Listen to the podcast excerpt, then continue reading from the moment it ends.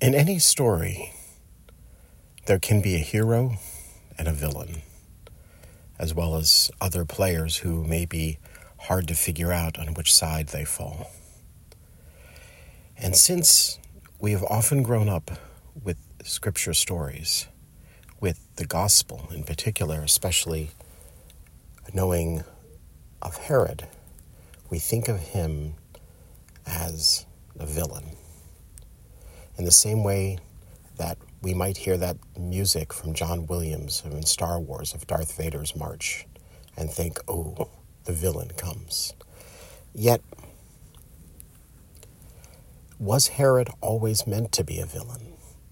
And in the church, with God's mercy, we are not always what we seem, and we are not predestined to evil.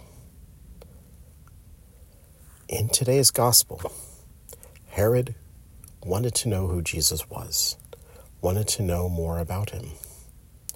And if we think about that, if we reflect upon that, we think what could have happened? Could Herod have been forgiven for killing John the Baptist? Yes, of course. There is no sin that could not be forgiven, except, of course, what we have heard of the sin of not believing in the Holy Spirit, which is basically maybe understood as someone is saying, well, we can never be forgiven when the Holy Spirit can fill our heart and lead us towards remorse, towards retribution, towards asking for forgiveness. So, in other words, as long as we wish to be forgiven, we can be. God extends that mercy to us. I'll leave the theological reflection on a deeper level for another time. But think about Herod. Think about how we often want to judge him as an evil character, dismiss him. And yet, he could have been redeemed. He could have sought mercy. He could have come a believer.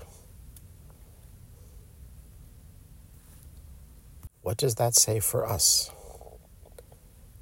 I believe it says we should not be too quick to judge, not be too quick to dismiss someone whose actions, whose words, whose attitudes are evil.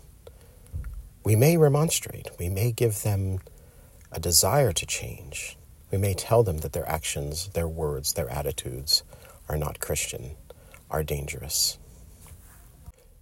Jesus, in fact, sometimes does that.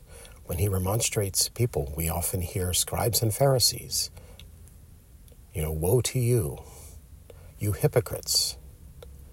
But that is a way of challenging people to turn away from evil actions, evil words, evil attitudes.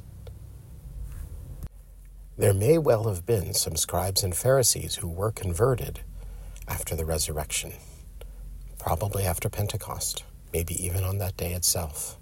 And so, we must always hope, we must always believe that someone can turn from evil. Certainly, Paul, then known as Saul, when he was witnessing the murder and martyrdom of Stephen, could have been seen as a villain in the Acts of the Apostles. And indeed, he was feared as one, not trusted. But over time, he convinced his fellow Christians that he was to be believed, that he could be one of their member. And I say fellow because his desire to baptism brought him, in a way, as a catechumen, though I don't know if they would have used the term right then, and therefore someone on the way to Christianity, someone, you know, who is part of that community in the approach to Jesus and faith. If that is the case, is there any villain, any some any person who we cannot consider as worthy of joining us? Remember that I had mentioned Darth Vader. And for those who were in our parish at least a dozen years ago, you might remember there was another preacher who definitely knew a bit more about Darth Vader than I. And I think he could tell you Darth Vader could be converted, Darth Vader could repent. and that there was good in Darth Vader. Was there good in Herod? There could have been. We don't know. But we must want to believe there is good in others. Let's take that as our lesson for today's gospel.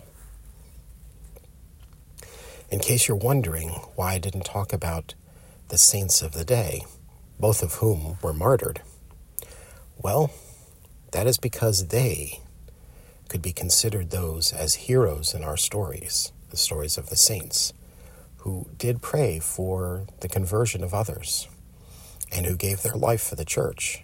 They did not wish to die, but they were honest in their faith. And I encourage you to look up their stories, read about them.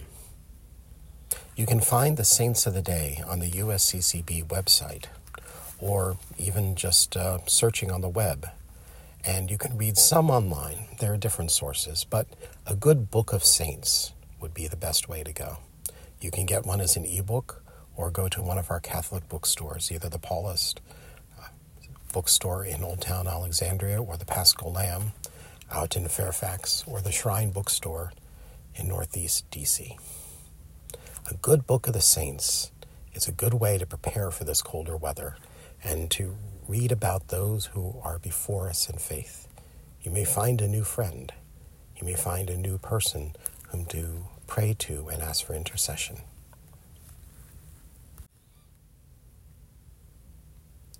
May God be praised.